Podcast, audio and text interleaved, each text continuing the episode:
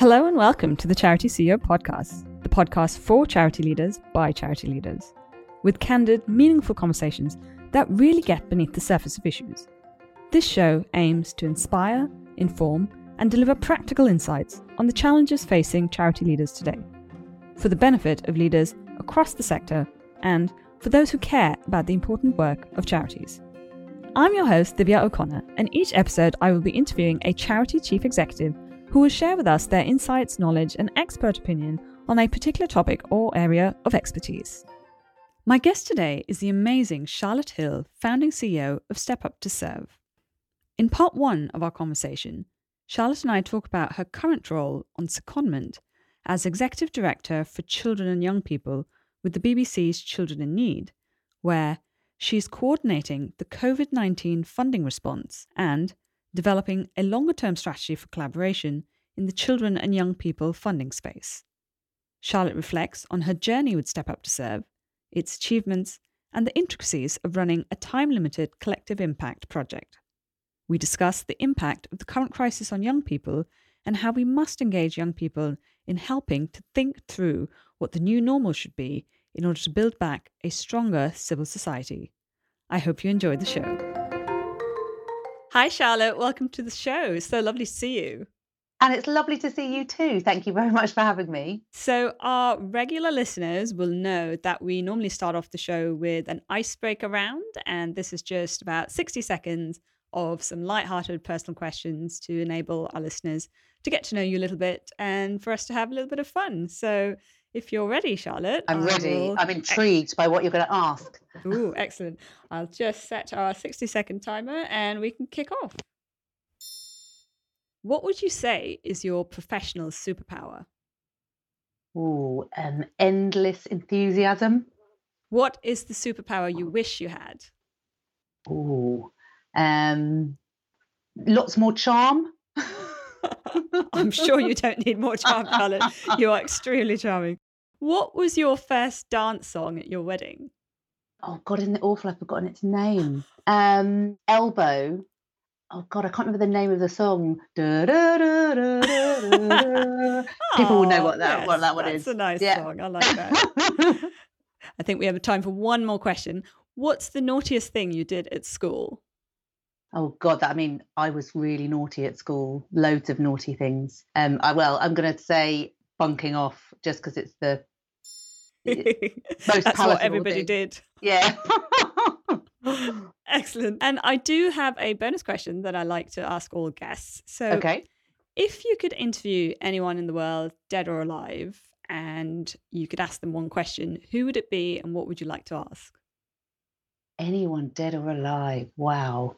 Well, this is a very random person, but I would like to meet Dolly Parton, who is one of my all time heroes and has done so many amazing things, and just ask her like what her inspiration was for. She's given away I think it's over 2 billion books now with her fortune. She's given away to children all across the world.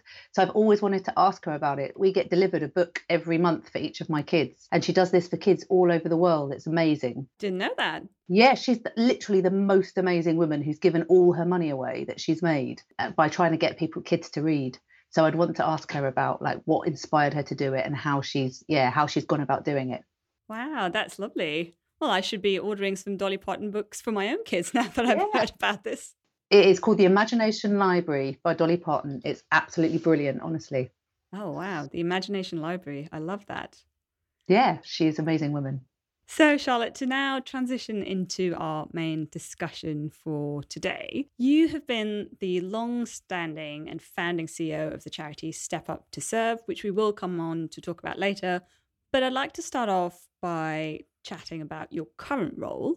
You recently returned from maternity leave and are on secondment with the BBC Children Need as their executive director for children and young people. And when we were preparing for this podcast and I asked you what this role entailed, I loved the description you gave. And I'm going to quote from your email here. You said that you were a, a floating resource working across founders and government to pull together a COVID 19 response for children and young people whilst running a team of 60 people within Children in Need to distribute their funding, and all done from your bedroom with a baby and a toddler underfoot. So, Charlotte, tell us how this role came about and what you're doing there. I was in the very strange position of, as you say, being on maternity leave with my second baby when the lockdown hit. And had an absolutely brilliant woman, Dr. Rania Marandos, uh, who was had become chief exec whilst I was on maternity leave and had also covered my maternity leave first time round. And she was doing an absolutely amazing job. So I was in a lucky position that I could speak to my board and say, look, a global pandemic has just hit. I'd really like to explore if there's another place I could be useful if you're happy to release me. So um, I sort of called around a few different people that I knew and work around the kind of funding response to COVID 19 for children and young people was an area where there was clearly a need for some coordination and some work. And also, Children in Need were doing the Big Night In, which was a big fundraiser. So it was really a kind of a, a conversation with Simon Antrobus, who's the brilliant chief exec at Children in Need, and some other funders that made me kind of just yeah go go across to children in need initially for three months and actually i'm going to stay there for six months to do a covid-19 response piece of work which has been fascinating but yeah full on and particularly with so when I started, a seven month old and a two year old. So yeah, pretty pretty full on. Yes, I can imagine that.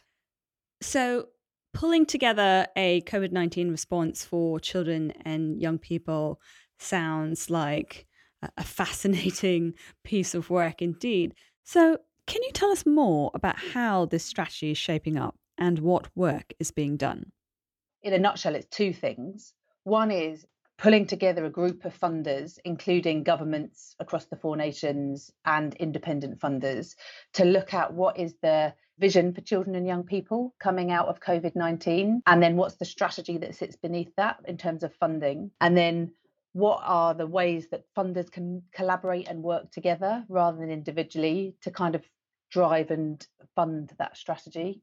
So we've set up a whole series of subgroups where uh, funders come together around areas of shared interest. And it's as much about kind of sharing insight and learning and planning together. And then it is also around sometimes around funding together. But what we've also been doing is consulting the sector collectively and also consulting children and young people collectively. So I guess it's now being baked in as a much longer term thing than just a COVID response, but it's just looking at actually how can funders work collectively, given that there are so many really significant challenges facing children and young people as a result of COVID 19. No one funder is going to be able to solve them on their own. So it's effectively trying to do a collective impact approach to funding quite similar to the collective impact approach around I Will and Youth Social Action that we've been driving with the I Will campaign, but it's specifically with funders. And it's also looking at how we don't over consult the sector. So lots of funders were wanting to go out and ask probably very similar questions to very similar people. Hmm. So it's also around how do we do that stuff collectively. And the hope is is longer term and long after I'll be gone from here, is this is now set up as a kind of a long-term ongoing way that people work together. And then the other part of the role that is has been has been actually then also about getting emergency COVID response funding out the door. So there's been the funding from the Big Night In, which BBC Children in Need and Comic Relief did together. There's also been some funding from government. There's been funding with Youth Futures. So there's been a, a range of different kind of pooled funds that's also been about getting that money out the door and during the emergency period. So I guess they're slightly two different focuses. There's the focus on getting money out the door during the emergency period, and then there's the focus on the longer term how do funders work collaboratively in the children young people funding space. So can you tell us a bit more what you think has been the impact of the pandemic on young people? We keep hearing on the news that young people are perhaps less susceptible to COVID 19. And I don't know if you can talk us through some of the common misconceptions around this and what are the big challenges for young people in the current context? There's effectively three mm-hmm. big things that have happened. One is is those young people who are already facing challenges, whatever those challenges were, whether it's poverty or, you know, not doing well at school or mental health challenges or whatever their challenges have got more significant in you know it's a bit like they've been under a microscope in covid-19 there's then the second thing which is is that the group of young people facing challenges has got bigger because lots of other young people are now facing challenges as a result of covid-19 and then the third bit is that those organisations set up to support young people are also in a crisis. They're in a mm. funding crisis. They're having to furlough staff when there's massive demand and so on. So you've got a bit of a perfect storm, which is it's worse for young people and the people who are set up to support them it's are also in crisis. So I think one of the things that's been incredibly hard for children and young people has been that, on the face of it, they are less susceptible to getting the, you know, they're not in the most vulnerable group as the elderly, yet they've had to make an absolutely huge amount of sacrifice during this pandemic. So for lots of them, you know, obviously they've had to step away from their education for, for some months. It's had a big educational impact, particularly on those from the poorer backgrounds. So that's been incredibly challenging. Obviously, there's been a big digital divide between those who are in more affluent homes where they've got devices, they've got the internet, they've got data and all those things so they can access education versus those who might not have a computer, might not have a laptop, might not have data, might not have the, the internet, might not have space in their home to do work, might be in, you know, overcrowded accommodation, might not have parents who have got jobs you know, at the moment because of the, the recession. So lots of young people have had all sorts of really significant challenges, lots of challenges for mental health. Some young people obviously struggle struggling because of anxiety for all sorts of different reasons during the pandemic. Lots of young people really concerned about the loss of, uh, you know, career progression and or transitions into college or university you know the loss of potential jobs in the future. I mean the list is endless. There's been absolutely huge impact on on children and young people in all sorts of ways. And i guess you know if the next few years are going to be tough for all of us it's youth unemployment that usually bears the brunt in in a lot of these kind of recessions. So i think it's going to be a really tough time for young people Yes, indeed. And I think that actually gives us a nice segue into talking about Step Up to Serve and your journey with that organization, which is very much focused on youth social action. So I know you were involved in setting up the charity back in 2013, and that since then, the organization has really gone on to achieve some incredible things. You have over a thousand organizations engaged with the mission over 70 million pounds has been deployed for youth social action and 500 million pounds of government funding has been secured for youth services. So tell us the origin story of Step Up to Serve and what were you looking to do and achieve when you first set it up?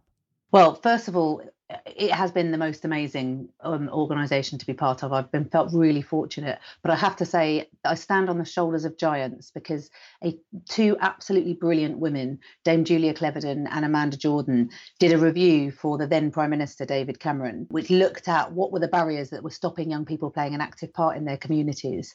And I was then chief exec at UK Youth, and I was on their kind of advisory group as they were doing this review. And it was their review that led to the idea of the campaign. So they were the two absolutely brilliant women who did all of the kind of groundwork, speaking to lots of different sectors, to the education sector, to the employment sector, to the um, the voluntary sector, to businesses, to faith communities, many others, that basically unearthed a whole series of challenges, and then came up with this idea that it would be great to have a kind of time limited campaign that tried to uh, address those challenges. So, having been on the advisory group during that review, you know, I was then, after a very persuasive conversation with Julia Cleverdon, who can persuade anyone to do anything, that was convinced to go and, and run it. So, yeah, set it up under the patronage of the Prince of Wales, who has been an amazingly supportive patron and, and hugely brilliant, inspiring guy to work with, and really visionary around this stuff, has been for decades saying that young people you know could be doing so much more in in society. So yeah that was where the kind of idea for it for it all came. And so yeah came across and then yeah set up the organization and the charity created a board of trustees under the brilliant leadership of general sir nick parker and yeah a, a brilliant team who have always been a really small team. We made a commitment from the beginning that we would only remain a small core lean team, um, and we'd bring different people in on secondments and things as needed. But yeah, we would we were committed to never becoming a delivery organisation. We wanted to make sure we remained small, it was all about how we enabled others to do more. And if we were doing the doing ourselves, there was something wrong because we won't exist after the end of 2020 because we're time limited. So it's always been about how do we basically run a collective impact project so that others are engaged and persuaded to do more and really bake this in and embed it into their work. So it has been a fascinating project doing something time limited. And working in ways that I think are really different than if you're running a, a long-standing organisation. My previous chief exec role was at UK Youth, and I took over there when the organisation was 100 years old. So you know I'd, I'd come from running a really well established organization and it's a very different thing running something you know you're going to close down. So yeah it's been it's been fascinating and the most inspiring part of all of it has been the i will ambassadors who are a collection of about 250 now nearly 300 now young people aged between 10 and 20 who are doing amazing things in their communities all over the uk and that they are the absolute inspiration, you know, and, and the thing that makes going to work every day great fun. And actually, the thing I hugely miss now I'm on secondment is the contact with the I Will ambassadors all the time. Yes, I know Dame Julia Cleverdon and indeed Prince Charles from when I was working at the Prince's Charities. So yes, I, am sure she twisted your arm and there was no saying no. But what a brilliant opportunity and what an amazing set of people to, to work with. Yeah, it's been amazing. And yeah, Julia can can, you know, sell ice to Eskimos. Yeah, so inspirational. I'm curious to understand a bit more about being a time limited organization. And I know mm-hmm. you said that Step Up to Serve is going to end this year uh, at the end of 2020 talk to us a bit more about what that has meant and how it was different as you sort of alluded to to your previous organization. And also do you feel that you have actually achieved everything that you set out to? So i think there's something around when you set a, a, a time limit and some goals by which you want to achieve things. It does mean you have to work at an incredibly different pace. So each year we decided because we had a kind of a seven year window we would, um, after the kind of first couple of setup years of getting it established and building a strategy, that we'd have a kind of a theme for each year to try and drive momentum and bring different sectors in. And it means that effectively you've got a year to really engage a sector, get you know get them built up into what they're doing start you know build the momentum around it so that they can continue um, so there's something around the pace at which you work which is you know, fast and I love because it just means you're constantly on the go. There's something around setting very clear goals that I think keeps people really motivated because you've set a clear set of goals by the end of 2020 about what you want to achieve. I think there's something really great about saying to people, look, here's your part in achieving this goal. And you might feel like your part is only a, you know, but actually you're part of this big collective.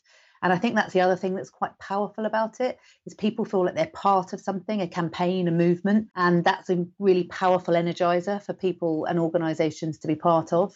And I mean, there's all sorts of other other things. I, I do think also it makes you remain really focused. I think you can probably have a bit of mission drift sometimes in other organisations, whereas when you've got a very clear set of goals and a very finite period of time in which to deliver them, you you haven't got time to drift off. And actually, one of the things our board have been very good at is trying to keep us really focused on what we're trying to achieve. And to the part of your question around have we achieved everything we wanted to? Sadly, no. We set really ambitious goals at the beginning, knowing that some of them we wouldn't reach, but knowing that if we didn't set really ambitious goals, we wouldn't stretch ourselves as, as much as we possibly could. So, a lot of the work that the team have been doing for the last couple of years has been all about how do we make sure we've got very clear legacy plans in place so that the work can continue with the organisations who are engaged with the campaign driving it on? So there is a plan that you know the key elements of the work will continue, but through others when Step Up to Serve closes.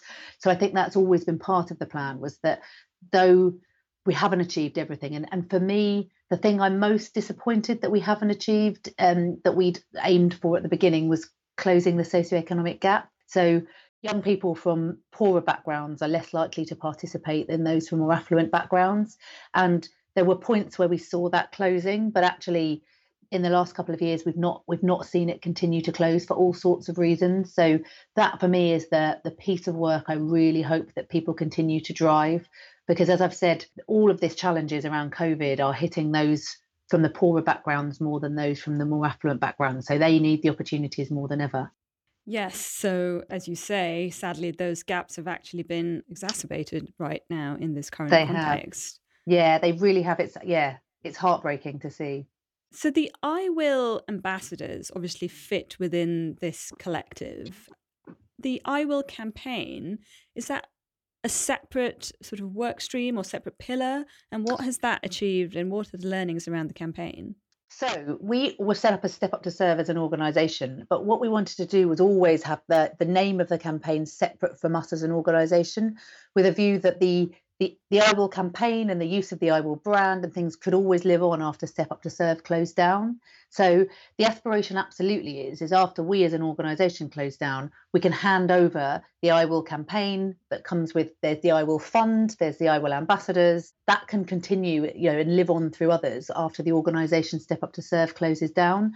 So I guess it's just the name for the for the campaign overall. And it was always a useful sort of hashtag to be able to use because anyone could use it. You know i will whether you're a young person or a an organization or a business or a school you can sort of pledge to say what you will do to enable more youth social action. So yeah the idea has always been that the i will campaign and the use of that language can continue after step up to serve closes down. So talking about the Youth Investment Fund and this 500 million pot of money that you got from government, and well done on securing that. That's a, an amazingly significant amount of funds. Tell us, where is this being spent and what is the money seeking to achieve? So I guess there's two different areas of funding. So we've secured initially the I Will Fund, which is a kind of a big fund that's got investment from the government and the lottery, and that's then been matched by about 28 different match funders. So that has already been investing for a number of years now and will continue to invest for another few years and, and, and possibly beyond that in opportunities for young people. And then what we also have done, we set we had a, a group called the, the Scale and Reach Group originally, which was chaired by one of our trustees, Matt Hyde, who's the chief exec of the Scouts. And that has um, turned into over time the Back Youth Alliance. So this is a group of organisations who we've brought together as, uh, since the beginning of the campaign, who are the leading youth organisations. And effectively, we collectively lobbied the government around the fact that there was a need for actually broader investment into young people's and opportunities for young people, of which social action is a really important component, but actually it needs investment in the broader youth sector.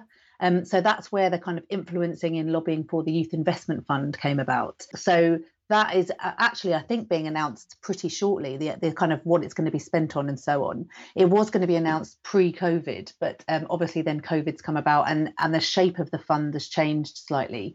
But it's going to be about kind of capital investment and broader investment into youth services um, across the country. And that's a, an investment over the next five years that's been committed. So they're going to, as I said, be announcing, I think in kind of mid September, exactly what the first sort of wave of that is going to look like. Because as I said, it got delayed a bit by COVID. But yeah, brilliant and much needed investment into, into services for young people, which have had taken a bit of a battering over recent years. So really, really important time to invest in them because young people need them more than ever.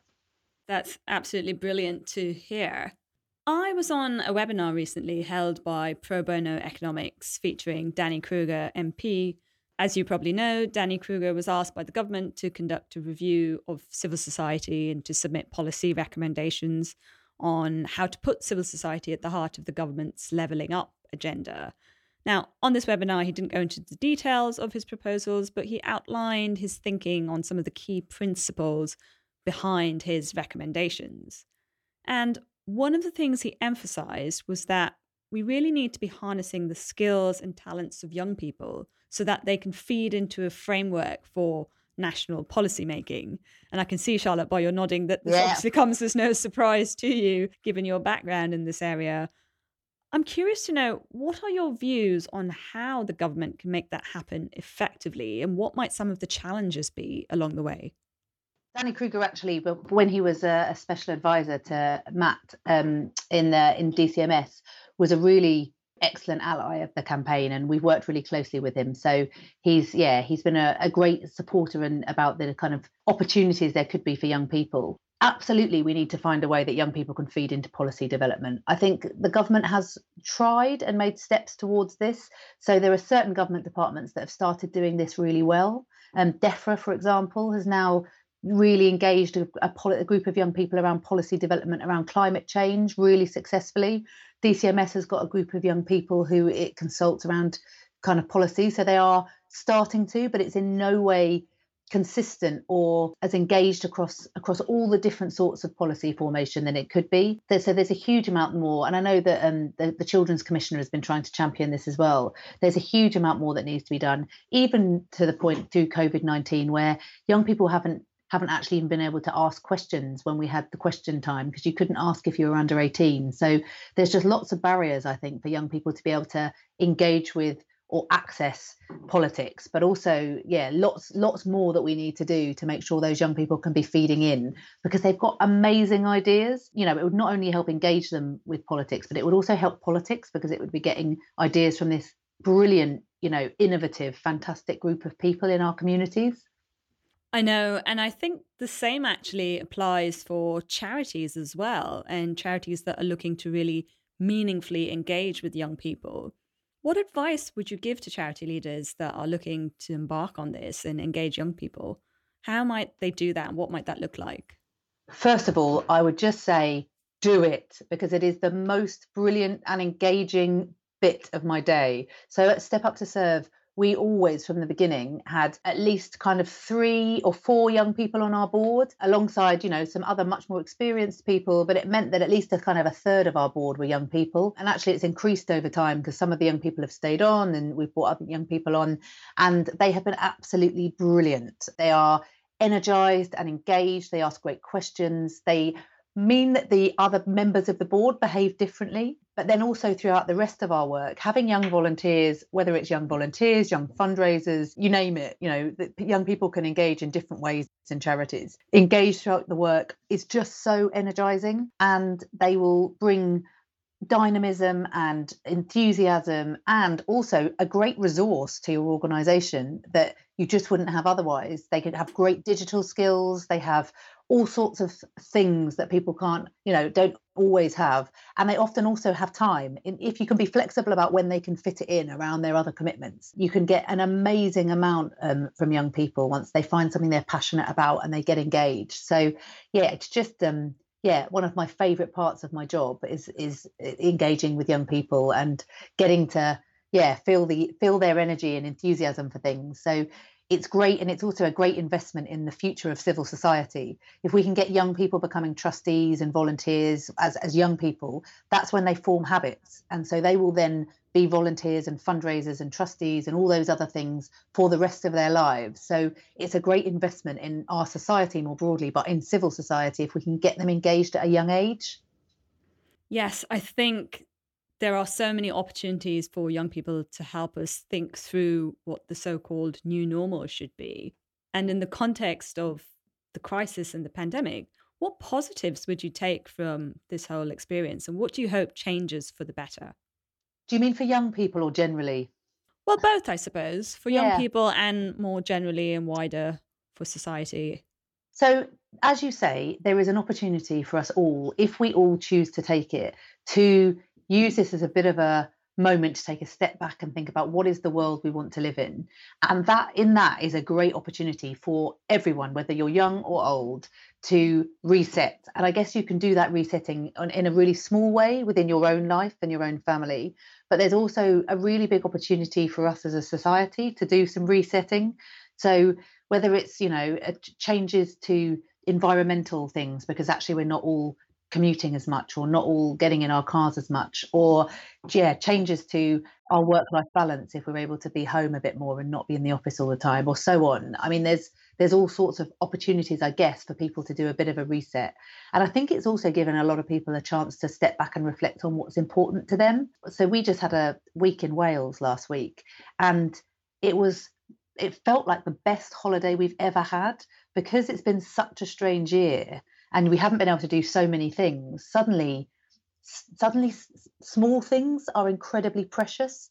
And so i'd like to think that we'd all keep hold of that somehow keep hold of this idea that actually we can in, we can appreciate simple things in life though i have to confess you know I, I very much try and be a glass half full kind of person most of the time i am not a creature created for lockdown. I was absolutely itching to get out back to work after maternity leave and to get out into the office and to see people and to be out in amongst people and have random interactions. And so I find being, um, yeah, locked in my bedroom upstairs, uh, you know, looking at a screen all day is definitely not my um yeah definitely not my ideal way of working at all but in the grand scheme of things i definitely can't complain because we're healthy and employed and all of those things that um you know not everybody can take for granted it's hard sometimes to find the silver linings when it's definitely not not how most of us would want to be living, I don't think.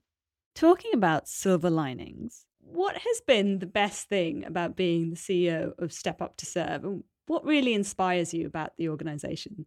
Oh, God, just the fact that young people are this amazing, incredible resource that we have in this country and, and around the world, in fact, who could be doing so much more to help us tackle the massive issues that we're facing as a society.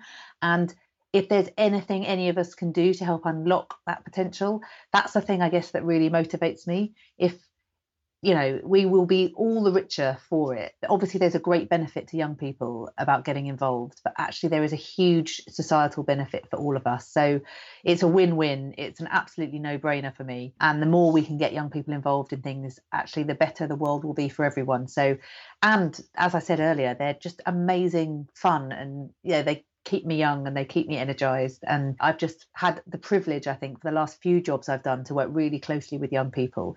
And yeah, it's just been amazing. So that's that's always what keeps me motivated. And also that I've got to work with amazing people, both in the team and on the board, but also all of the partners that we worked with and and, and so on. It's been it's been an incredible journey. And yeah, there's some people like Rania and Sophie in the organisation who have been there right from the beginning with me, um, who will be there right to the end, who I've just I've loved working with. So it's been it's been a great journey, and yeah, we're not quite not quite over yet. I'm looking forward to getting back into Step Up to Serve before the end, so we can close it down properly together. And that's it for part one of my conversation with Charlotte Hill, founding CEO of Step Up to Serve. To hear us talk about having babies whilst being chief execs, the perceived barriers to leadership for women, and discuss issues surrounding maternity and parental leave, tune in to part two, which will be available to download in two weeks' time. Meanwhile, if you enjoyed the show, please click the subscribe button on your podcast app and consider leaving us a five star review. It will only take a few seconds, and reviews really help make a difference to increase the visibility of the podcast and help spread the word. Visit the charityceo.com website for full show details and to submit questions for future guests. Thank you for listening.